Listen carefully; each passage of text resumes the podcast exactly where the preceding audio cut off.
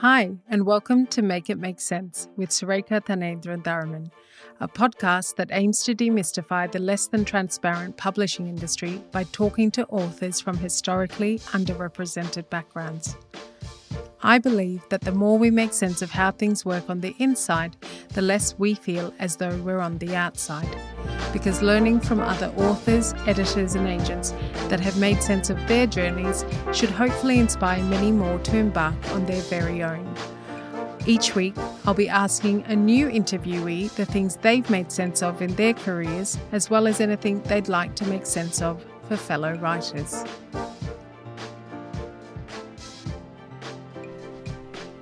Today's guest is Tallulah Lyons, assistant editor at Merky Books. Merky is an award winning imprint launched in 2018 by Stormzy and Penguin Random House UK. It's a fantastic imprint that already boasts an enviable list of non fiction and fiction titles, with Keisha the Sket by Jade LB, We Are All Birds of Uganda by Hafsa Zayyan, winner of the inaugural Merky Books New Writers Prize set up in 2019. And tomorrow, Merky will be publishing BAFTA award winning children's laureate and most recently 2022 PEN Pinter Prize winner Malorie Blackman's autobiography, My Life in Words. Tallulah and I speak about publishing imprints and their structure, and something that might be of interest to all authors what goes on in acquisition meetings. I realised I'd never asked any of our guests to break it down for me like Tallulah has. We also speak about one of the most interesting topics for me, and that is how many people and departments it takes to get a book across the line to be published, and what happens if the team likes a book but doesn't necessarily love it. I hope this episode brings a lot more insight as Tallulah so kindly helped explain things that we don't often have insight into.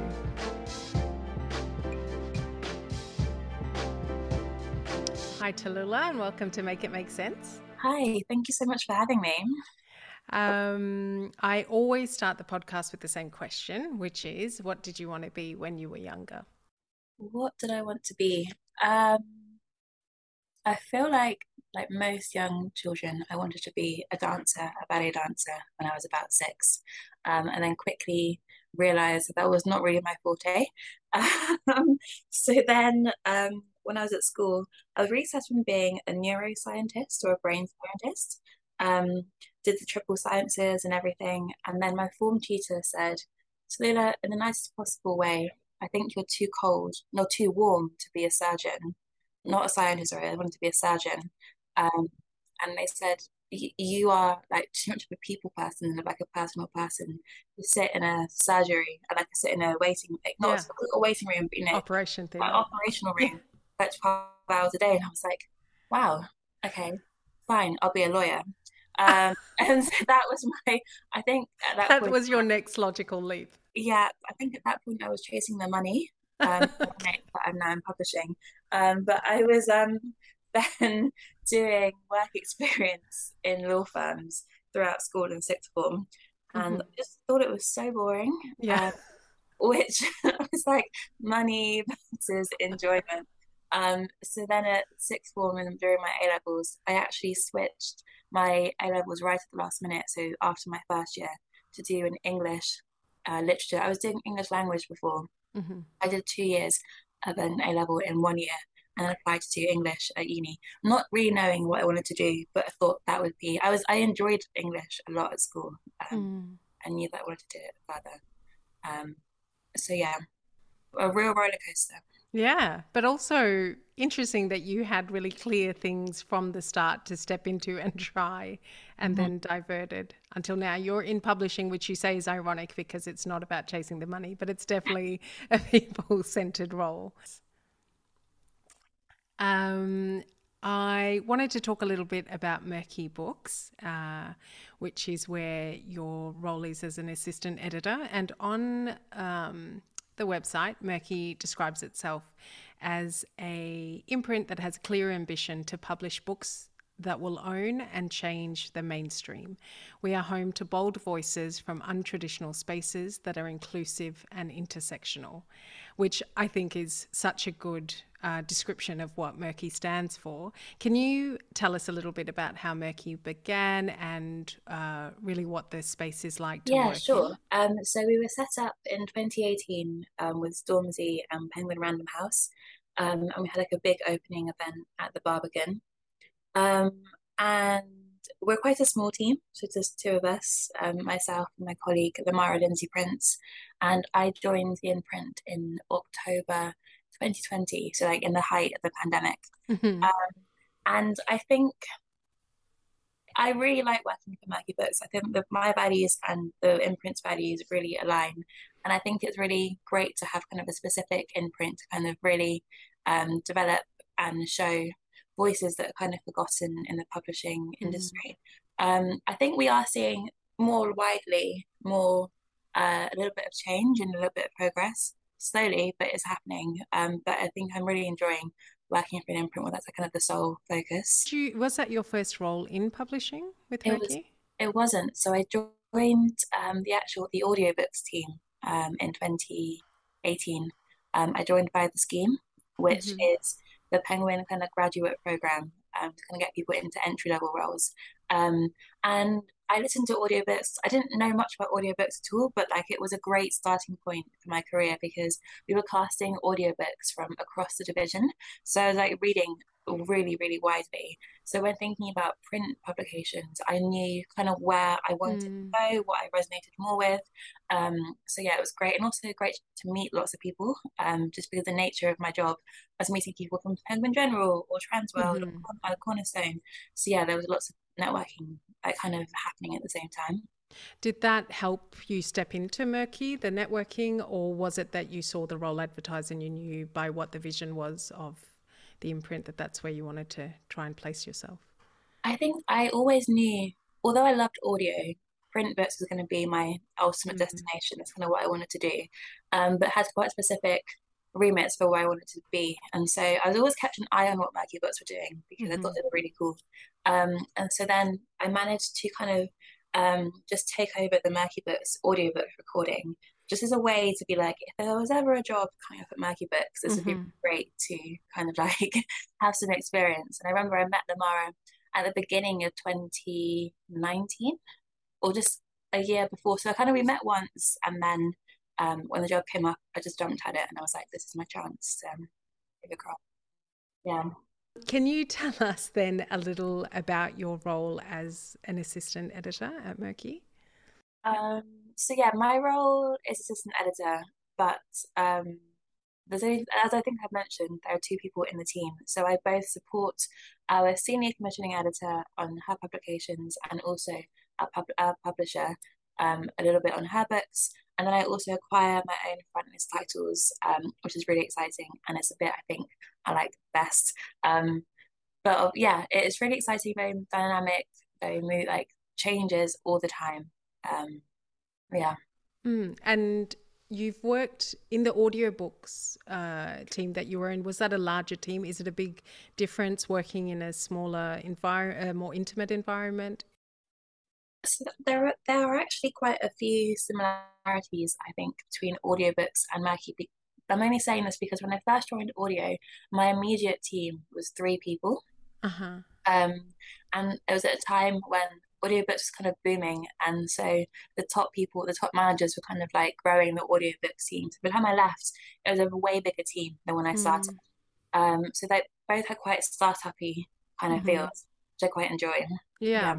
And you said that your one of your favorite parts is acquiring your own titles. Is that something you did early on from your role, or did it take a bit of time to get into that? I think it was about 10, 11 months into the mm-hmm. role. Um, just because we are trying to kind of grow the fiction list at Merky Books. Um, and Lemara is better at working and acquiring nonfiction, or that's where her interests kind of lie. And I didn't really read nonfiction. Uh, I always wanted to acquire fiction, so it kind of made sense for us to kind of split it out that mm. way. Um, we we can both kind of acquire nonfiction or fiction, but just it just tends to be that kind of split. Mm-hmm. Yeah. And when you say it was 10 or 11 months in, was it something that you put your hand up and said you want to start, or how did that come about? I think it was just pure necessity, actually.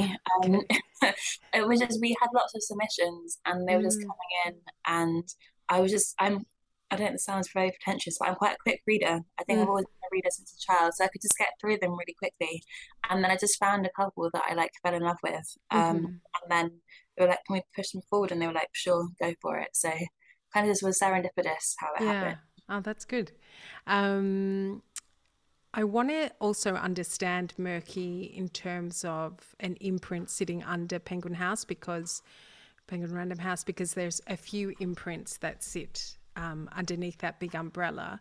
Mm-hmm. Um, can you help us understand how it sits amongst those imprints and what it means? Because you're a small team within Merky, but actually, when you look at your sales and marketing, that's not coming just from Merky, uh, it comes from Penguin Random House. So, could you explain just in general imprints and how they kind of are structured?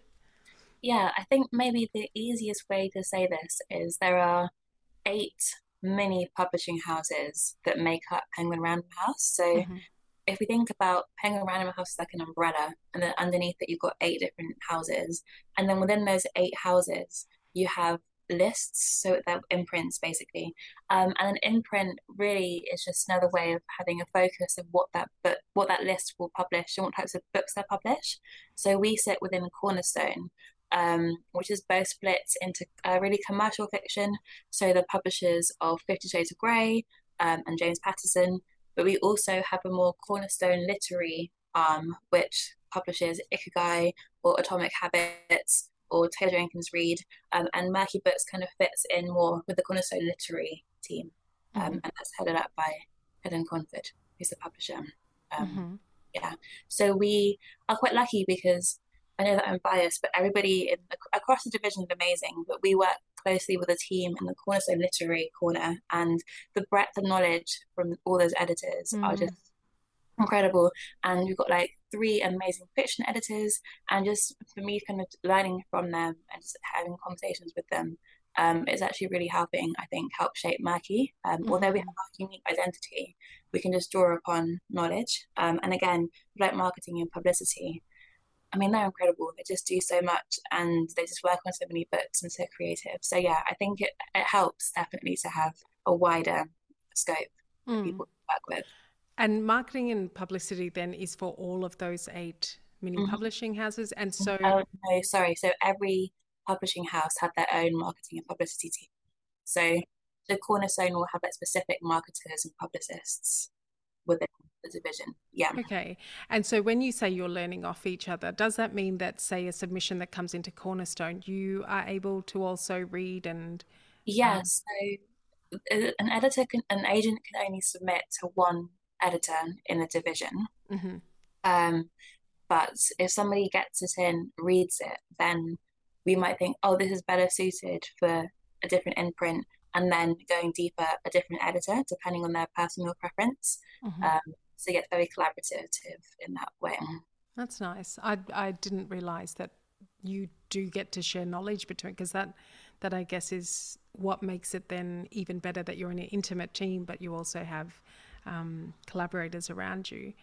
Um, when you say you are more geared towards fiction, what do you look for in the stories or authors you choose to represent? Do you always know, or is there something in the ride? Are you, are you looking at something in particular? What is it? Is it a gut feeling? Um, I remember actually asking my like mentors and people above me, like, what do I need to look for? Like, what happens? And they, they all say it's a gut feeling that you have, you just know. Um, it's something to do with the writing and kind of, t- I think you can't teach somebody to write, either someone can write or they can't write. Um, so if the writing is good, it's then looking at the tone. Um, do you like the tone? Is it kind of like something you're not going to get annoyed with, or can they, can continue it the whole way through? And me personally, I'm drawn to kind of plot led novels or like really strong characters. Um, that's what I'm really into. There's kind of books that you kind of can't he can't help but keep turning the page like mm-hmm. until you finish it, basically. Um, um, and just like beautiful, beautiful stories with like yeah, just great books. Mm. yeah, well, that would that would be a good start. A great book. no, but it's good to also know there's there's a sense of gut instinct about it because I guess it's not formulaic at all. No, and I think now that I've actually seen or I'm in the process of seeing a few books through to publication, I think just knowing how difficult it is as an editor, you're the main mm. of the book. So you really need to love the book at every single point of the journey because otherwise it's only you championing it. You need to mm-hmm. convince the wider team, booksellers, readers, this is the book they have to pick up. So if you have like a, even a little bit of doubt in the book that you're about to put through or looking at, it's probably not the right the right one because it's so important to really see the vision for the whole publication. Mm. And also see the vision it's interesting when you put it that way because it's not just that you've read a great book and you want to take it through to acquisitions, but also you then have to presumably work on that book. I'm assuming books that come in aren't just done and you know you're moving on to the next step. So I guess that's just important because you're then working with authors to edit and rewrite parts. Yeah, and I think it's so important for the editor and author to kind of share the same vision um, because I always think that like editors are kind of just nurturing and kind of shaping the book in terms of what the author what is the it's the author's baby, right? So you're very mm. aware that you're not trying to change it into a dramatically different book because if you are, you're not the right editor for it and you're not seeing the, the what the the benefit of it is. Um, so really working with the author to kind of just like make it the best version of the book that it can be. Mm-hmm. Um, I think that's why it's so important to have that synergy and to have the visions perfectly aligned um, in that whole process. I guess you're not too far along in that process, but maybe from your mentors, is this ever a discussion of when there isn't an alignment, what happens or how that gets kind of worked through? I think I guess just like you just hear stories of people, you know, buying a book off the premise of one thing and then down the line the author changes their mind or isn't quite agreeable to kind of the edits. And I think that's quite tricky then mm. because you've kind of paid for I think it happens actually more with nonfiction, um, because particularly with nonfiction, you'll buy it off a proposal often and maybe a few sample chapters. Um, so there really is scope to kind of change mm. the whole direction of the book. Whereas in fiction, you're normally buying the whole book, so you have an idea. And I don't, I've not really heard massively of authors making like super super dramatic changes after the book's bought. Obviously, sometimes, and if they are, I think it's always in conversation beforehand. It would be like kind of agreed from both people. But I haven't had any stories of people just going off piece. Um, mm. More, not more with nonfiction. I yeah. Think. Okay. And in terms of changes that can be made, when you say not big changes, for me, when I think of changes that are big, I would think things like removing characters or um, uh, plot devices or whatever it is but those are normal things that would be asked to be changed right like mm-hmm. that's that's not considered such a big change and most um, edits would go through something similar which is yeah. something i didn't realize right at the start uh, you, you know you know that when you start to query then agents are going to look at it and change then editors might but you don't realize that dropping a character or adding a character that's quite a normal in in a sense a normal change to to to implement? Yeah, and actually, so this is a bit of a, a side swerve, but I'm answering a question in a roundabout way. But we had. I don't think I asked a question. No, sorry.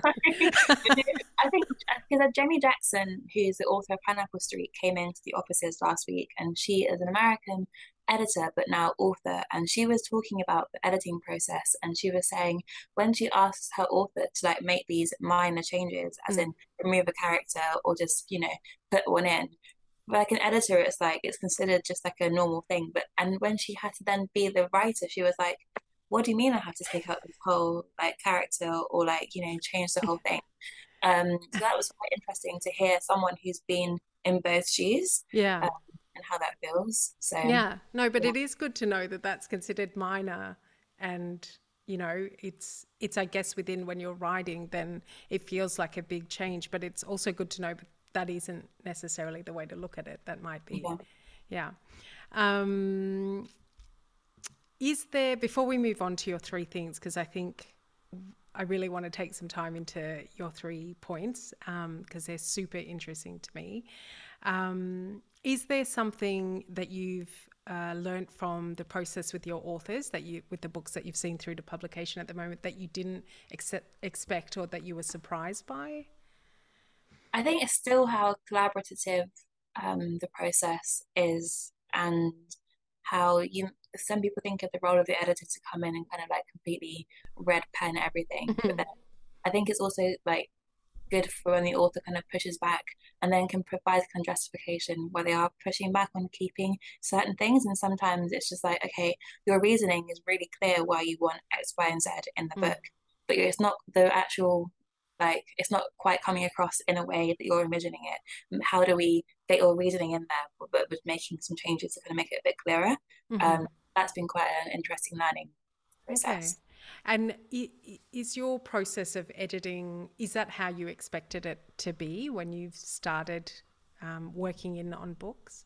Again, I was just like desperately searching for like a 101 on how to edit, and there just isn't one. Mm. Um, I think just from I kind of have a three step process about first time, kind of reading it as the reader. I'd always kind of make notes of things that stick out to me that kind of feels a bit jarring or mm. that I pause on. Um, and then we do a bit of a structural edit, kind of moving like time periods around or characters or just, mm-hmm. you know, really getting structure of the edit. And then we do a line edit, which is a lot closer, looking at like kind of line by line, making sure that every word that we're using is the right one or the the, the tenses or something, anything like that. So mm. yeah. Okay, great. Okay, then let's move on to your three things. Um, your first one was uh, about a career progression as an assistant editor, where you need to be doing several roles at the same time before anything changes. yes. Uh, this, I'm, I'm sure lots of people as an assistant editor, uh, or even anyone really at like a junior editorial role can relate to. Um, publishing teams aren't huge teams. I'd always like them to be bigger because I feel like they've always got so much work to do. Um, but progression, I think, notoriously quite slow in publishing, um, which I think you sign up for to an extent because you kind of know what to expect, but doesn't prepare you for the reality of what it's like. Um, but you're always having to kind of do the role above you to kind of prove that you're ready to do the role. Mm-hmm. Um, so right now, I would say that I'm kind of doing three roles: being a bit of an editorial assistant in terms of just like uh, doing the admin and like P and Ls and contracts for books. Um, my role, which is just an amalgamation of, I mean, I don't know what my role is, right? You know, just an editor, and then also an editor in terms of just kind of acquiring books and going to meet agents and doing negotiations. Um, so yeah, it's busy, but I think it's not unique for Merky Books. I think mm. it's across the board, everyone is in the similar boat. Mm. And I think that's why you notice that people switch around to different imprints and publishing houses is maybe to maybe there is a role they're looking at but to that that progression is not as fast as they like and there's another position in another house that they can apply yeah and i think sometimes people kind of um, those I think sometimes you get counter offers if you move about, or you can, mm. if you're going somewhere new for the first time, you can apply for the role above you because your current experience kind of allows you and opens yourself up to that. So, mm-hmm. the next thing you wanted to make sense of was that it's not one person's final decision to publish a book or not. But before we go into that, I think I've never asked this of an editor on the podcast, but could you treat me as a layman and layperson and tell me what happens from when you like a submission to the next steps and the conversations and then into acquisitions because I think I know what that looks like, but I don't think everyone knows what that looks like. Of course. Um, so a agent will send you a submission, um, and as an editor, you're kind of getting loads of these, but sometimes you find one which you're like, great, this is the one that I really like. Um, and at least in Cornerstone, we have a weekly editorial meeting, which will happen on the Monday. And each editor will kind of bring their project to editorial meeting. And this meeting is just the editorial team, like no sales, no marketing, no nothing. Um, and it's really a space to kind of like soundboard the idea. Um, see, people would have read it over the weekend beforehand. Um, discuss kind of how strong the proposition is, um, if there are any obvious kind of like problems with it and what kind of what we can do. Are they fixable or are they kind of unworkable? Um, and I think also trying to preempt any possible questions in the bigger acquisitions meetings and kind of like strategize the best way to kind of communicate the project into the bigger meetings. Um, then we'll go away and sometimes you'll meet the author before acquisitions, um, which is always quite fun, or sometimes you do it afterwards. But then it goes to our big acquisitions meeting, um, and in there is our MD, um, our head of sales, head of marketing, head of publicity, and all their kind of like um, team members, and all of the editorial colleagues as well. And you have some time as an editor to like pitch your book to the whole division, basically. Um, and in that meeting, you're kind of giving a brief plot overview, although you are assuming that everyone's kind of read the book, so kind of knows what's going on. Um, where you would see it sitting in the market. So the kind of possible comp titles, is it literary, is it commercial, kind of where would it sit against? Um, if it would be hardback or paperback, um, a kind of price point, um, what time of year it will have to be published, like how far away are we going to be publishing it, um, and kind of like a rough. It's not necessary to have this like nailed down at this point, but kind of a, a rough vision for the cover, I guess, or kind of like what it will look like. Um, so it's quite a lot. So you're kind of coming with all of your mm. armor, like to kind of pitch this book, um, and then people discuss it in that meeting and say yay or nay to the book. Mm-hmm. And so I think that leads really well into your second point, which it's not one person's decision. Um, so, what are the conversations? What is being spoken about in those meetings? And how many people are pitching in those meetings, also, out of curiosity?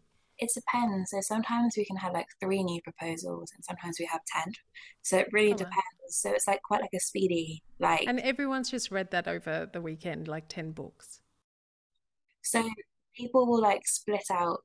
Um, not everyone will read, will read everything, but like marketing and publicity, for example, they'll allocate books based on um, like preference or experience or knowledge. So you might get somebody who's really into commercial feeding reading more the commercial fiction proposals, but we are encouraged to read everything. Um, but obviously sometimes it's not mm. humanly possible. Um, but yeah, in those meetings, what's being discussed? So from like a sales perspective, it's thinking, okay, how commercial is it? Um, how new or like fresh is it? Or how unique is it? Like is it going to be because i think we use comps which are both a good thing and a bad thing. I think comps are helpful in the sense that it can kind of help the whole team kind of see where it will fit in the market. But also if it is a slightly new book that hasn't really been done before it's difficult if there's no existing comps. Mm-hmm. um, so they're kind of there to kind of provide guidance on when best to publish it in the year, price point, that kind of thing. Um, and then marketing and publicity are kind of feeding in about um, how marketable is it? So is it an interesting enough story? Um, how would we reach the readers? What readers will be will we be reaching? Um, and then publicity are thinking kind of about I guess, I guess the story behind the book and they're pitching to kind of all the free media, so radio, TV, newspapers. Um, so thinking, is there anything interesting or unique that they can pitch into those to those places? And so, in terms of that acquisition meeting, is it then that all departments would have to say it's a clear yes? Or is there times when marketing thinks it's a fit but sales doesn't?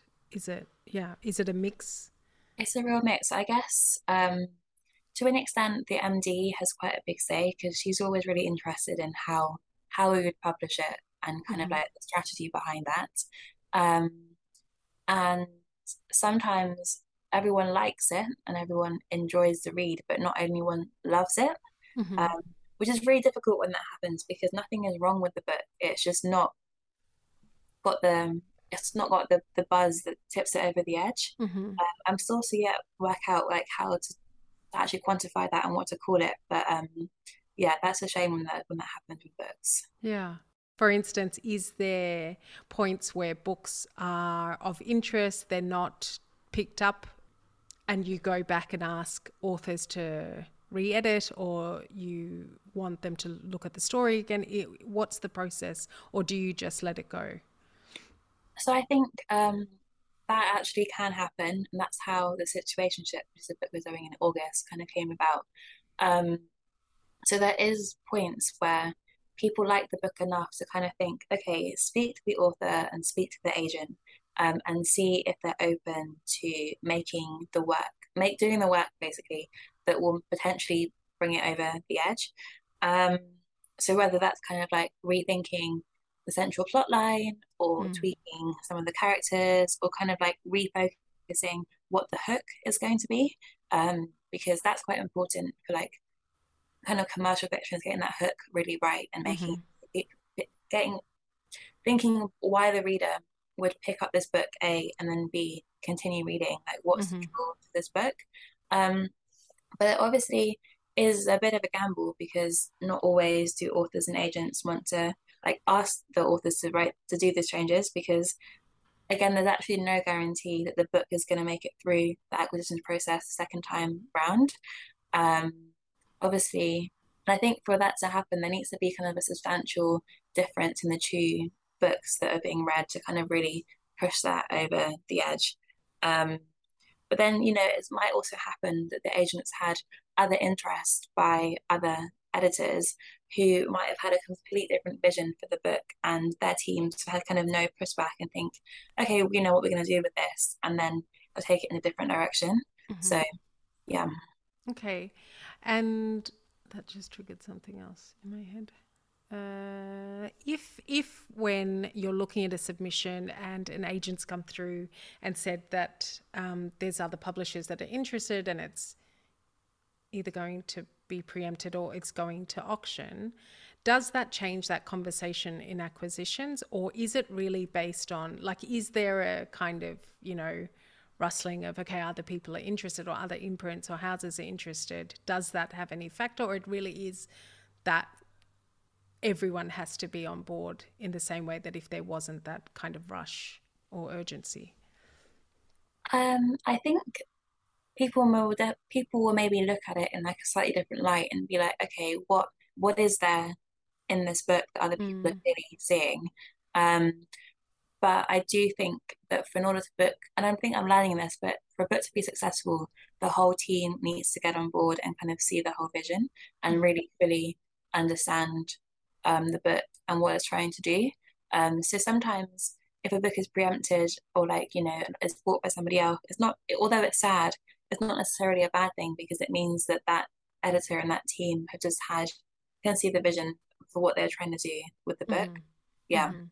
Okay, but let's move on to your uh, final thing that you wanted to make sense of, and in general, we've kind of touched on it, but the the team effort that it takes to then from acquisition to sell a book. Mm-hmm. Um, so I'm gonna go straight. I'm gonna go right back to the beginning of this because I remember thinking that books took a really long time to put through, but now I'm seeing they, they take a really long time to put through. I actually, I actually think sometimes uh, it's better to have too much time than not enough time because. Mm-hmm. I think you can allow at least nine months for the edit process, just because most authors actually do have full time jobs, so this is not their main income stream. Um, and I think you can't rush and edit, or you don't really want to rush and edit. So where possible, I think allow enough time. And then from that point, you basically want to be scheduling a book at least a year in advance from when it first comes in, which I know sounds like an obscene amount of time, mm-hmm. but actually so much kind of happens behind the scenes for in that year to in that year. Um, so the earlier we have kind of the finished text, the earlier we can get proofs, so like advanced copies of like uncorrected proofs to kind of send out to authors for quotes. Um, the earlier we can kind of start pitching authors for events or you know long leads in newspapers, mm-hmm. and I just think our marketing and publicity teams like work on so many books, so the more time and the less mm-hmm. rush that we are, I think um, the better success the book has in doing. And I think that kind of feeds in of saying that um, it does take a team effort. It's like a village to raise a family, like to raise a baby. That saying of just like it needs everybody on board from the very beginning to mm. like birth this book, basically. Um, yeah. particularly with a debut author, um, unless the author is like supremely connected in terms of like the literary world, it takes time to kind of build her build, build their profile or kind of just like get people really interested in, and, and invested in the book that is coming out. Mm. I did want to say that I really love the covers of Merky books. I think Aww. all the covers that I see are so. I don't know what. Yeah, I just saw the cover for Situationship in the but I don't know if that's oh, a cover or the proof. That's the proof cover. I have to give a shout out to Becca Wright, who designs our proof covers because she's amazing. Um, yeah, incredible. And then our normal book covers are just our in-house designers who okay. are, and again work across the whole division. But um, okay, great. Is it is it on the back that there's a checklist as checklist. well? Yeah, yeah. That was so good because I knew what a situation. Sh- I don't know that I totally knew what a situation ship was, and then when I saw it, it's like, okay, I get it. Yeah, I mean, I no. don't get it, but I get it. I was um in a situation ship as I was editing the whole oh. book. It's like this Perfect. is writing to my soul. this is meta. Yeah. I was like, Taylor, you just wrestling my life story right Thank you. so it's auto fiction of the editor that she worked with rather than yeah. herself. Yes. Our both combined lived yeah, yeah. yeah. I'm excited about that one coming. Up. When is that next August. Next August. Feels really uh, against the grain to have such a long lead time of people reading the book, talking about it. But that's so common in publishing. I understand it. But what is why why do proofs get sent out so far in advance and there's talk about it, but rather than having like a short burst before the launch where people are then is there a re- I know it's also for the bookstores and for sales, but is there another yeah. reason? I think I mean, I always think back to Queenie by Candice Carty Williams because I feel like that was excellent marketing um, from their side. But I think you knew about this book for so long, and they kind of did it in a way that the proofs were you could get them if you knew people, but they were kind of exclusive. So you're just really looking forward to whenever it came out. And I think it's kind of like that drip feeding that slow information just, yeah. just, just to kind of like keep people interested because I think we don't realize how many books are published like every year. There's so many books, so many publishing houses. Um, so trying to like keep the, I guess, the attention, the kind of movement on a particular book to kind mm-hmm. of and also drive pre-orders as well yeah. because pre-orders are so instrumental to kind of first week sales and just the overall success of the book. So if you can kind of amass a couple of hundred pre-orders like throughout the year, you're really doing well for like first week in publication. So mm-hmm. yeah. Um yeah, it's interesting because I had read Maame because Jess was coming on the podcast, and I realized then how it works because I've not stopped talking about Maame to people. So then I can't wait. Like I've pre-ordered for three friends, and I think nearly everyone I speak to about books knows about it. So mm. yeah, it, it it totally actually makes sense, but it's interesting that it's such a long lead time. Yeah. Um, I think it's just that word of mouth buzz. Yeah. What we want. Yeah. yeah. Yeah. I wanted to ask, and I know this is not really something that we could maybe be as transparent about, but maybe from your perspective, what counts for you as an editor of a published book as a successful book? The the fact that it's published, the the readership it garners, the what what for you is one of what a couple of the priorities. It's gonna sound so soppy, but I think when an author is happy. Oh, that is so soppy. That's so right? nice. But I think that's what it's all about, right? Like, yeah, I've been writing this book for so long, and um, if they're really proud and really happy about yeah. the book, then I think we've done our job right. And then kind of following from that, when they find when the book finds readerships and readers that really relate or mm. kind of really, I don't know, resonate with the book, it's like a perfect synergy. I mm. think um, obviously big sales and bestseller lists are great and really, you know, in their own right. But yeah, I think on a smaller level, happy mm. the happy readers. Yeah. Are there any challenges that you come across uh, in your role as assistant editor? I would say one thing that I've come across recently is lack of experience kind of working against you um, in the sense that you're up against auctions sometimes with kind of publishers or publishing directors or commissioning editors, and they, of course, have a more established list um, and have been doing this for far longer than you have.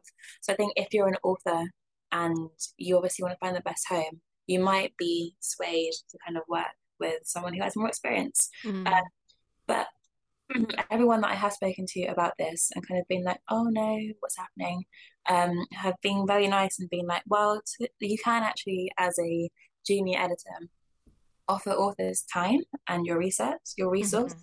because you have kind of like so started building your list and you're at the bottom.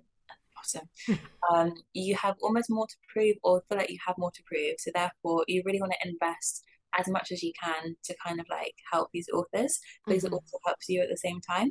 Um, not to say that people more senior don't spend time, but I think you're they've just got far more books to work on, far more mm-hmm. authors. Whereas at the beginning, we're kind of really building that list up. So mm-hmm. it's really so warming as well to see. I think you can tell with you, you really are about the story and the book and championing that. And uh, I think that's a great thing to find in an editor. So I'm sure all the authors that you have are super lucky to have you. Thank you. That's very kind. um, the last question that I wanted to end on was what is your favorite thing about being an editor or assistant editor?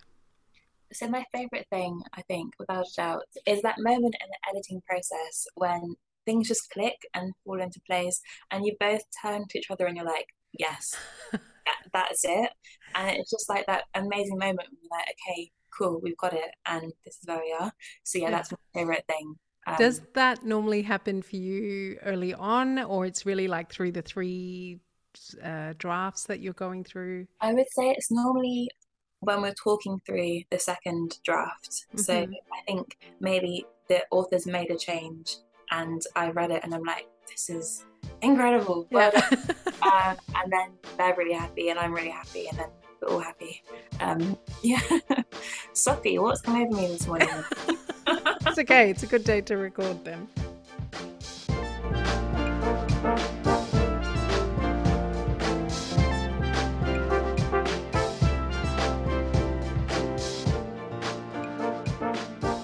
If you enjoyed this episode of Make It Make Sense with Sarika Thanendra Tharaman, I would love if you would rate, review, or subscribe to the podcast to help others find it on Apple Podcasts or wherever you listen to Make It Make Sense.